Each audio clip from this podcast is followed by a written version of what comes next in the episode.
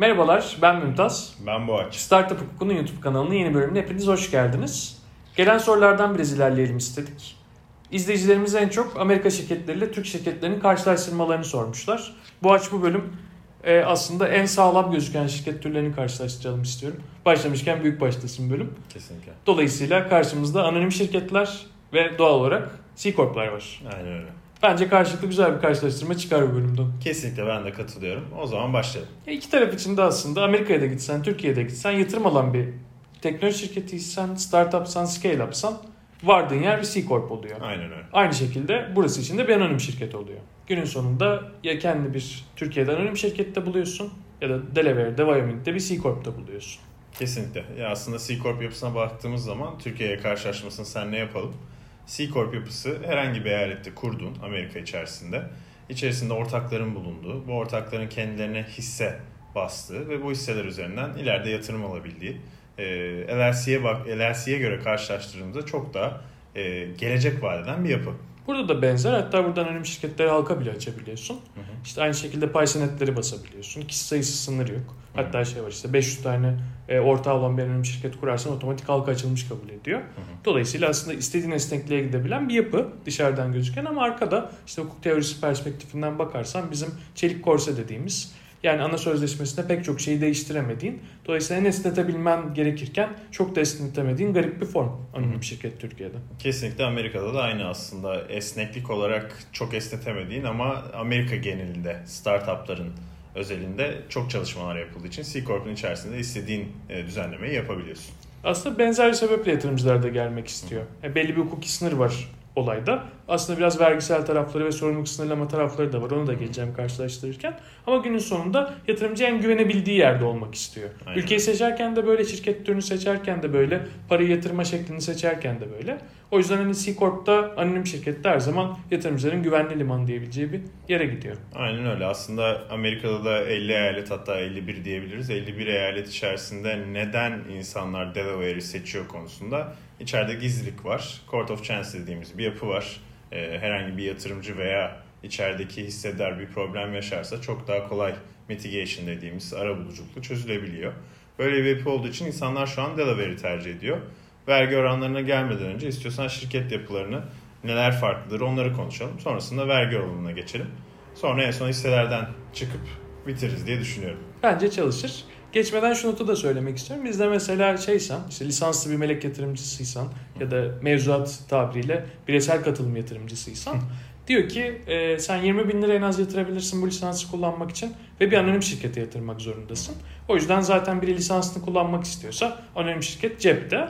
Bir diğer konu da şey aslında ve söyleyince çok uzun duyuluyor ama işte amme alacakların tahsil usulü hakkında kanun diye bir kanunumuz var. Daha Türkçeleştirmek gerekirse işte devletin borçları, harçları, devlet ödemen gereken şeylerin düzenlenmesi kanunu gibi bir kanun.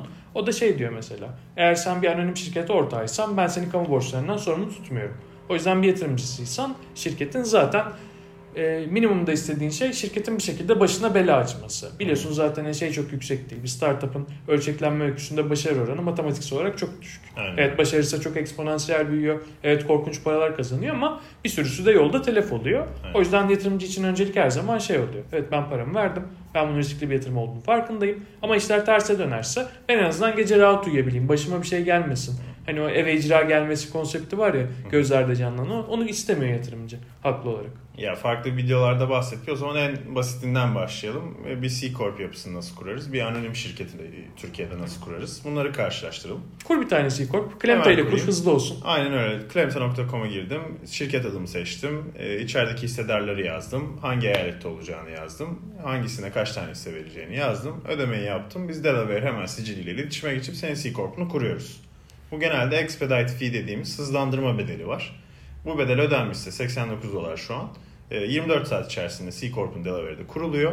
Bunu hemen e, Delaware'in sitesinden database diyoruz e, arşivlerinden görebiliyorsun. Ama burada herhangi bir e, hisse değeri, hisse kime ait, e, ne zaman kuruldu dışında herhangi bir bilgi yazmıyor. O kadar kolaymış ki Türkiye'yi anlatısım gelmedi. Ge- geçtiğimiz hafta bir tane kurmak zorunda kaldım. Şöyle işliyor. Mersis diye bir devletin sistemi var. Bayağı tornistan bir sistem. Yani Kremta ile yan yana koyduğunda yapmak istemezsin oradan hiçbir şey. Bana o tat geldi çünkü hani dedim ne yapıyorum ben şu an orada. İşte bir şeyleri düzenliyorsun, bir şeylere izin vermiyor, hatalar veriyor, bir şeyler oluyor. E-imza entegrasyonu var basıyorsun, hazır değil diyor. Ee, sonra gidiyorsun bir yerden randevu alıyorsun. Onu da Mersin'e getirdiler. Çalışmıyor. Randevuyu değiştirmek istersen mail atıyorsun dönmüyorlar falan. Bir şekilde e, bu randevu alınıyor. Tabii bunu yaparken şirketin ana sözleşmesini farklı olarak önceden hazırlıyorsun. Yani içerideki bir sürü detayı önceden düşünmen gerekiyor. Ee, ve bunu gidip bir işte ticaretini tescil etmen gerekiyor ama hani arkasına dönersen işte anonim şirket örneğinden gittiğimiz için işte en az 12.500 lira istersen 50.000 lira ve üstüne tabii ki gidebiliyorsun ama bir kısmı gidip bankada bloke ediyorsun. Saatlerce bekliyorsun. Banka blokajı evrakı alıyorsun. İşte oda kayıt beyannamesi alıyorsun. Sicile tescil dilekçesi alıyorsun. Yok ortakların vesikalıklarını alıp yapıştırıyorsun falan. Bayağı eziyetli bir süreç. Hatta sosyal medya hesaplarını bile istiyorlar. Varsa odaya kaydetmeden önce. Şaka gibi. Bunların hepsiyle gidiyorsun işte teslim ediyorsun seni çağırıyorlar dışarıda bekliyorsun böyle perpada. Sonra dönüyorsun diyorlar ki hadi gel imzalarını at imzalarını atıyorsun. Paranı ödüyorsun. Şanslıysan birkaç saat içinde şirketin oluyor. Ee, eskiden çok şeydi hani buradan işte Perpa'dan Sirkeci'ye gidiyor, Sirkeci'den Ankara'ya gidiyor da yazgı dizgi falan böyle ölüyordum. Şimdi böyle birkaç saatlere düşürmeyi başardılar ama hani eziyeti hissedebilmişsindir. Ben de e, Amerika'dan sonra Türkiye'de şirket kurarken ne olur beni götürmeyin diyorum. Ha bir de tabii şey ben avukat olarak gittiğim için bir de bana vekalet çıkarmak için notere gitmen gerekiyor her şeyin başında. Sonra blokajı kaldırmaya bankaya kendin gideceksin, muhasebeciye vereceksin. Yok vergi dairesinden gelecekler sana bakacaklar. Mekan elverişli mi ona bakacaklar. Dolayısıyla liste uzayıp gidiyor. Ee, ama öbür tarafta bitti galiba senin kuruluş. IRS gelmiyor herhalde. Çoktan bitti hatta değindiğim birkaç noktaya da bence geri dönüp bakalım. Ee, bir kere minima, minimumda içeri ne kadar para sokman gerekiyor. Klem, e, Klemte ile bir şirket kurdun Amerika'da bir C Corp. E, sıfır dolar. Yani herhangi bir ana sermaye olmasına gerek yok. Sadece minimalde e, oluşturduğun atıyorum 10 milyon hissenin 100 dolarlık bir değeri olup bu 100 doları içeriye sokman gibi bir e, gereklilik var. Fakat bu çok mu dikkat ediliyor? Çok dikkat edilmiyor. Burada mesela şey var. E, 50 bin liralık bir sermaye zorunluluğu gözüküyor anonim şirketler bakımından. Bunu diyor ki en az dörtte birini tescilde koyacaksın. Kalan kısmını dörtte üçünü de 24 ay içinde tamamlaman lazım. E tamamlanmasan ne oluyor? Ben hiç olumsuz bir örneğini görmedim. Ama günün sonunda böyle bir zorunluluğum var kanunda. İçeride o para dönse yeter gibi bir yere dönmüş konu.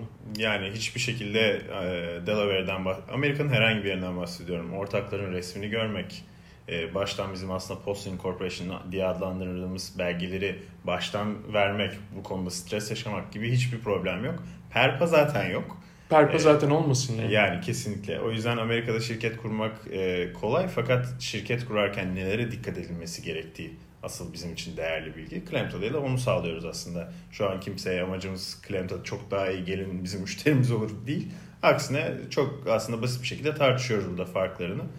E, onun dışında şirketi kurduk. Şirketi kurduktan sonra peki e, Türkiye'de baştan dokümanları verdim. Evet. Her şey zaten Büyük oranda biliyor. çözülmüş oluyor ama bizde mesela kaşe diye bir saçmalık var.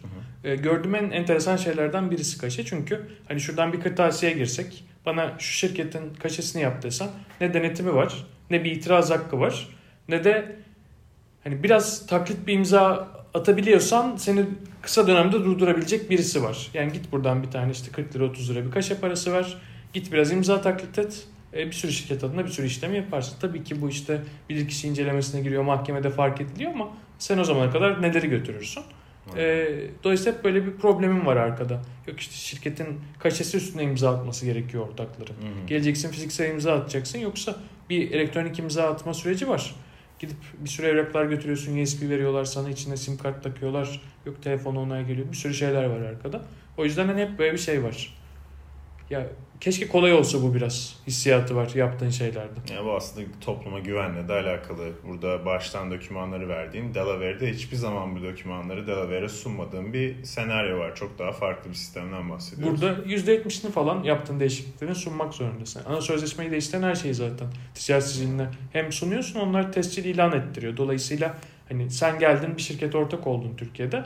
Ben ticaret sicil gazetesini açıp herkes girebiliyor bu arada. E-Devlet entegrasyonu da yaptılar. Eskiden gidip ücretsiz üyelik oluşturuyordun. O da kalktı şimdi. Girip bakabiliyorum hangi şirkette kim ortak, işte ne kadar sermaye arttırmışlar, yönetim kurulu başkanının rekabet yasağı var mı gibi bir sürü şey görebiliyorum arkada aslında. Delaware'in aslında en e, revaçta olmasının en büyük nedeni de senle ben Delaware'de bir şirket kurduğumuzda kimsenin bu şirketin adını bilme veya içer, o şirketin içinde bizim olduğumuzu bilme şansı yok. Bunun dışında e, Delaware sicili kesinlikle bizden herhangi bir ID verification yani kimlik sorgulama beklemiyor. Kuruyorum şirketimi. Sonrasında aslında Post Incorporation'a geliyor her şey. Orada hemen bir yukarı parmak gönder. Ee, Amerika'da Anladım. Post Incorporation videosu için Aynen e, insanlar detaylara bakabilir. Burada Post Incorporation denen bir şey yok aslında. E, ama şeyler var. Incorporation aslında. Zaten incorporation bütün her şeyi çözüyor ama işte imza sürükleri çıkartma, yok kaşe bastırma, yok mali mühür alma, yok işte devletin bilmem ne sistemine kaydolma gibi bir takım şeyler var arkada gelen. Ama bunlar daha çok böyle hani prosedürel eziyetler gibi. Aynen. E, çoğunlukla kurucu da yapmıyor bunu. Ya işte bir mali müşavirle anlaşıyor, avukatla anlaşıyor, gidip uğraşıyor bunlarla. Ama hani sen bir tane şirket kuracaksın diye arkada 50 şey oluyor. Yani gerçekten insanların birkaç günü gidiyor şey için. Yani her ne kadar işte e-devlet entegrasyon eskiden çok daha kötüydü. Yani mesela vergi dairesi entegre değildi. Gidiyordun vergi dairesine de bir şeyler yapıyordun. Ya da gidiyorsun dilekçe yazıyorsun vergi dairesine falan. O yüzden e, Amerika çok rahatlattı beni kuruluşlar Kesinlikle. açısından. Aslında step yani adım adım çok benziyor Amerika ile şirket kurmak Türkiye'de. Sadece Türkiye'de bizim bir günde yaptığımız işlemler saatlerce, günlerce, haftalarca sürebiliyor. Ee, o zaman aslında çok kaşe bölümüne değineyim oraya atlamadan önce. Amerika'da ben bir şirket kurdum Mümtaz. Sana bir fatura keseceğim. Hı hı. Ee, bu faturada kaşeye ihtiyacın var mı? Kesinlikle yok. Varmış bir arada e, bir aralar ama hani 90'ların sonlarında böyle artık kaldırmışlar demişler. Kaşe mi kaldı? Hatta soğuk mühür varmış. Tabii. Bazı şirketlerde hala görüyorum soğuk mühür de satıyorlar sanki. Yani olması Aynen. gereken bir şey. Bayağı böyle basıyorsun falan. Çok eğlenceli. E, ama hiç böyle bir şeye gerek yok. Tabii. Yani imza atsan elektronik imza atıyorsun. Kanunen geçerli. Gidip DocuSign'dan bağlanıyorsun ve işin bitiyor. Aynen. Ya da işte fatura keseceksen bir tane kendine template beğeniyorsun. İşte içinden bir tane içerik hazırlıyorsun. Şu kadar sattım, şuna sattım, böyle yaptım falan diye. Ee, oluyor bitiyor açıkçası. Sistem çok kolay. Mükemmel. E, o zaman e, ben sana fatura keserken hiçbir kaşe kullanmıyorum. Hiçbir şey yapmıyorsun. Ama kaşe kullanmak isteyenler için olabilir yani. Çünkü ben sana şu an Klemta'dan Türkiye'ye bir fatura kessem startup hukukuna herhalde şaşırırsın yani. Bu ne? Dalga mı geçiyorsunuz bence? Tabii canım ya ben şey hatırlıyorum işte bir dönem farklı ülkelerden yatırımcılara çalışıyoruz. İşte yatırım süreçlerini yönetiyoruz. Bir şeyler oluyor. İşte yurt dışından Türkiye'ye fatura geliyor oradaki hizmetler için. Örnek veriyorum bir işte Türk yatırıma gidiyor. Amerika'da bir Delaware şirketine yatırım yapıyor. Hı hı. İşte vergi kanunu diyor ki hizmeti aldığın yer, hizmetten faydalanan yer Amerika. Dolayısıyla oradan fatura keseceksin. Peki Amerika'dan fatura kesiyoruz. Geliyor. Geliyor dediğin zaten ben bir Word dolduruyorum. PDF'e çeviriyorum atıyorum. Aynen. Muhasebecilerine veriyorlar. Diyorlar ki bu ne? Hani fatura değil bu. E işte fatura yok değil diyor fatura. Dolayısıyla bir sürü prosedürel eziyet var arkada. Ya sen bir tane şirket kuracaksın diye artık mali müşavirin avukatın her kimse süreci yürüten. Bazen sen oluyorsun bu. Bin tane yere gitmen, bin tane şey yapman gerekiyor. O yüzden hani bir Amerika şirketi kurmayla karşılaştığında Türkiye şirket kurmak bana düz eziyet gibi geliyor artık. Kesinlikle öyle. O zaman aslında kuruluşu konuştuk. Türkiye'de ne kadar uzun bir süreç veya ne kadar zor bir süreç olduğunu konuştuk. Amerika'yı konuştuk. E, Kaşe'yi konuştuk. Post Incorporation dediğimiz gibi burada baştan verdiğin dokümanları Amerika'da sonradan düzenleyebilmen aslında bu acayip de bir rahatlık getiriyor. Onu videomuzu linkledik. E, bundan sonra abi şirketimi kurdum. Her şey hazır. Türkiye'de gidip bir banka hesabı açıyorum galiba. Hı hı. Türkiye'de şöyle oluyor. Önce bankaya bir blokaj hesabı açıyorsun. Anonim şirketse yaptığın şey. Bu blokaj hesabını sonra normal hesaba döndürüyorsun. Onun içinde bir daha imza atmaya gidiyorsun. Ve banka hesabın var. Anladım. Yani Klemta'yla da şu an banka hesabını açmamız bizim 3 iş günümüzü alıyor. Hatta e, belli kurumlarda bir iş gün içerisinde 12 saat içerisinde bile açtığımız oluyor. Ya burada çok saçmalık oluyor. Mesela yakın zamanda bir müvekkil vardı. Kulağı çınlasın burada. Sadece bir bankayla çalışıyormuş hayatı boyunca. Hı hı. O bankada diyor ki ben müşterimin kendisini görmeden vekalet bile olsa kabul etmiyorum. Düşün mesela şirket kurmak için bir avukata gidiyorsun. En son dönüp dolaşıp kendin bankaya gidip para yatırmak zorunda kalıyorsun. Çok saçma. Dolayısıyla hani aracılık kavramını da kesinlikle ortadan kaldıran çok da anlamlı olmayan bir sistem var genel olarak. Peki doküman olarak yani bir banka hesabı açarken Türkiye'de işte garip bir doküman var mı vermem gereken veya süreç nasıl işliyor? Yani kendin gidiyorsan aslında bir önceki müşteri numarana bakıyorlar aynı bankada hesabın var mı diye. Kimliğini istiyorlar. Ee, işte kuracağın şirketin bir ön kuruluş belgesi gibi bir şey oluyor. Yani aslında şirket ana sözleşmesi oluyor ama onaylanmamış hali oluyor. O da zaten bir tartışma konusu. Gidiyorsun bankaya bunun imzası yok diyor. Ya diyorum bak kurulacak şirket için. bak ben bunu kuracağım. Sen bu parayı bloke et ben sana sonra bunu getireceğim. Hani kaç yılın bankacılarına bunu bazen anlatamıyorsun. O yüzden hani her tarafı e, kan gölü olayın. Bizim tarafımızda da ben senin pasaportuna ihtiyaç duyuyorum, pasaport resmine. Onun dışında sana e, KYC dediğimiz Know Your Customer, e, müşterinin tanı kurallarına göre bazı sorular soruyorum. Ne soruyorum? E, sektörün nedir? Ne product veya servis üretiyorsun veya satıyorsun? Onun dışında ortaklık yapın nedir? Ev adresin nedir? gibi sorulardan sonra çok basit banka hesabına başvuruyoruz. Ya burada da aslında KYC'nin benzerleri var. Burada da işte MASAK diye bir tane otorite var. Dolayısıyla hani kara paranın aklanması perspektifi altında o çerçevenin içerisinde hep şey istiyorlar. Hani senin gerçek insan olduğunu doğrulamak istiyorlar. Şirketin amacını anlamaya çalışıyorlar ama şey bir noktada manipüle etmeye çok müsait bir sistem var arkada. Aynen öyle. Yani şey gibi değil. Şimdi digital onboarding'i de getirdiler bu arada. Çok yakında bir yasa çıktı. Ee, artık hiç gitmeden de online de çözebileceksin bu konuyu ama tabii bu şirket banka hesapları için geçerli değil. Hı hı. Dolayısıyla o tarafta eziyet, yani ticari tarafta o eziyet hep devam edecek bir süre gibi gözüküyor. Süper. O zaman şirketimizi kurduk. Post Incorporation'ı yaptık. Bankada Bankayı artık. kurduk. Ee, kaşeyi zaten konuşmuştuk faturalar arasındaki farkı. Vergi zaman- kaldı. Aynen öyle. Yani vergiye geçtiğimizde de o zaman ilk seni dinleyeyim. Sonrasında. Ya bizde bir kurumlar vergisi bir gelir vergisi var. Hı hı. Ee, kurumlar vergisi durmadan değişiyor. Bu sene 25'e çıkarttılar. 21'de 23 olacak seneye. Dolayısıyla böyle bir değişkenlik durumu söz konusu. Gelir vergisi de dilimler halinde. Sen işte ilk dilimin yanında yazan parayı geçiyorsan bir üst dilimi atlıyorsun. Aslında her yerde aynı çalışıyor. Tax bracket dedikleri vergi dilimi sistemi. Ee, burada en son %43 yaptılar en üst dilimi. Ee, giderek artıyor. Ya bir ara ben %35 olduğunu hatırlıyorum. 38'e çıktığını hatırlıyorum. 43 olduğunu hatırlıyorum belki. Daha da artmıştır çünkü hani bir bakıyorsun. Bir dilim de arttırmışlar. Ee, o yüzden ilk aslında sen şey yapıyorsun. Şirketine kurumlar vergini ödüyorsun. Sonra şahıs olarak kendi kar payı dağıtıyorsan o dağıttığın üzerinden de şahsi gelir vergini ödüyorsun. Bizim tarafımızda da Amerika'da e, Trump'tan önce %28'lik bir kurumlar vergisi var. Trump geliyor e, corporation'lara kendi dahil olmak üzere arkadaş gruplarına %21'e düşürüyor. Şu an %21 fix. E, Joe Biden'ın konuştuğu bir international e, corporate tax dediğimiz kurumlar vergisi var. %15'ten şu an e, konuşmalar devam ediyor. Hatta %15 olarak onaylandı. E, onun dışında... Ama bir yandan da 28'e geri çıkaracağım konuşmaları var. 25'e anlaşabilirim söylemleri var. Dolayısıyla kafalar karışık orada. Aynen öyle. Orada aslında haberleri bekliyoruz. Onun dışında kurumlar vergisi %21 dedik. Ee, C Corp sahiplerinin de şahsi olarak vermeleri gereken vergiler var. Ne demek? Sen ben 1 milyon dolar kazandık. Allah Kurum- bereket versin. Kötü para değil bu devirde. Kesinlikle. 1 milyon doların %21'ini verdik. Geriye kalan parayı da dedik ki ortak %50'li bölüşelim. Ee, Amerika'da da birebir aynı. %10'dan %37'ye kadar şu an. Ee, ilk 9000 küsür dolara kadar %10 e, atıyorum 350 bin dolardan sonra da %37'ye çıkıyor ve sabit kalıyor. Aslında Amerika'da da vergi sistemi bu kadar basit. Ee, vergi olarak ne yapman gerekiyor? Her sene sonunda daha doğrusu sene sonunda değil 2020'nin vergilerini 2021'in Nisan ayının 15'inde vergi beyannamesi yaparak ödüyorsun. Burada da ilk kurumlar vergini ödüyorsun. 11-20 dediğimiz bir form var. Bunu bir mali müşavirle çalışarak dolduruyorsun. Draft olarak sana Ama geliyor. zorunda değilsin galiba. Ee, şöyle e, iki ihtimalim var orada. Ya kurumlar vergisini karı kazanıp e, kullanacağın ülkede ödeyip Amerika'ya beyan ediyorsun ya da Amerika'da ödüyorsun. Yok şeyi kastettim. Sen doldurmak zorunda değilsin e, bu formları. Daha doğrusu sen de yapabiliyorsun. Muhasebeciye de Tabii ki. verebiliyorsun. Yani e, en büyük tabii e, oradaki yapının rahatlığı ister muhasebeciyle ister kendin yapıyorsun. Hatta ben örneğini vereyim. E, zamanda Kanada'da yaşarken yanında yaşadığım homestay diye bir ailede yaşıyordum ben 16 yaşından küçük olduğum için. E, ailenin bireyleri kendi tax formlarını kendi dolduruyorlardı. Burada istesen de yapamıyorsun mesela. Tabii. Mali müşavir tutmakla yükümlüsün. Amerika'da böyle bir şey yok. Amerika'da kesinlikle böyle bir şey yok. Dolayısıyla istiyorsan doldurabiliyorsun. Mali müşavir de var. Online servisler de var. Software as a service çalışan. Birini tercih edip yoluna devam ediyorsun aslında.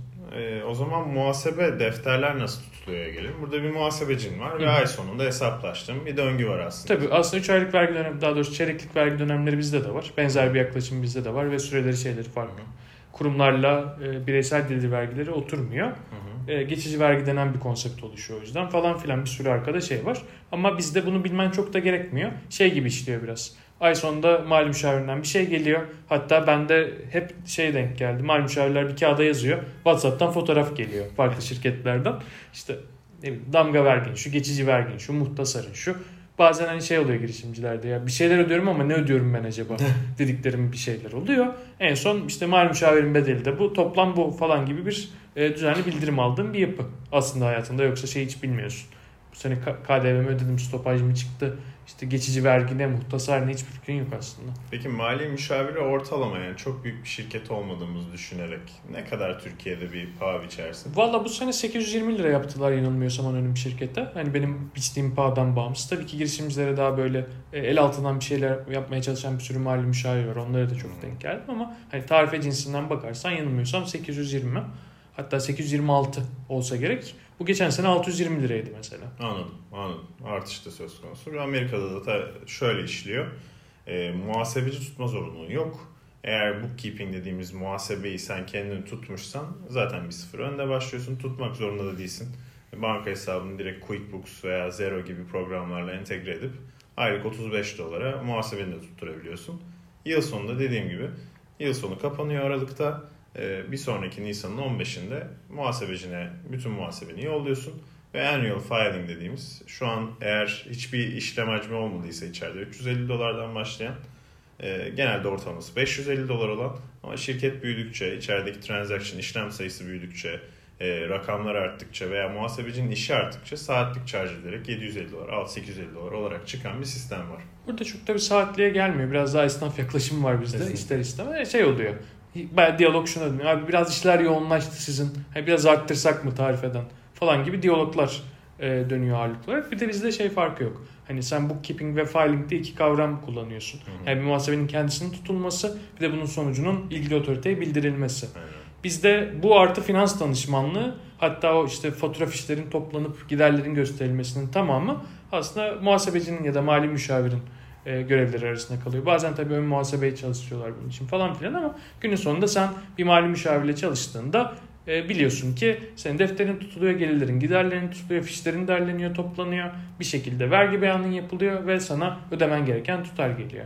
Ya ben şeyi çok görüyorum bu arada başımıza geldiği için. Amerika'da e, Türk olsun, Amerikalı olsun bir sürü muhasebelice çalışmaya fırsatı bulan müşterimiz veya e, müşterimiz olmak isteyen insan var öyle faturalar çıkıyor ki karşılığına. 3000 dolarlar senelik, 5000 dolarlar yok işte her şeyine ben bakacağım falan. Ben çok büyük bir yalan olduğunu düşünüyorum. Aslında 500 e, serbest dolar... ticaret şimdi ödemeyelim. İnsan 100 bin dolar da satabilir sonuçta. Aynen. Ayrı konu da Kesinlikle. erken aşama girişimciler için çok adil gözükmüyor. Kesinlikle. Hem girişimciler için hem de e-ticaretçiler için ben çok gerekli görmüyorum. Sonuçta ilk senende senin gidip de 10 milyon dolar kazanma gibi bir şansın varsa zaten muhasebeciye verdiğim 3-5 bin dolara düşünmüyorsun. Hiçbir önemi yok onun. Aynen öyle ama onun dışında başlayıp ilk senemde ben 50 bin dolar kazanırım, 20 bin, 100 bin diyorsan orada vereceğim 550 doların bile bence çok büyük bir katkısı veya zararı var içeride. Tabii canım öyle şey oluyor. Girişimlerde de öyle.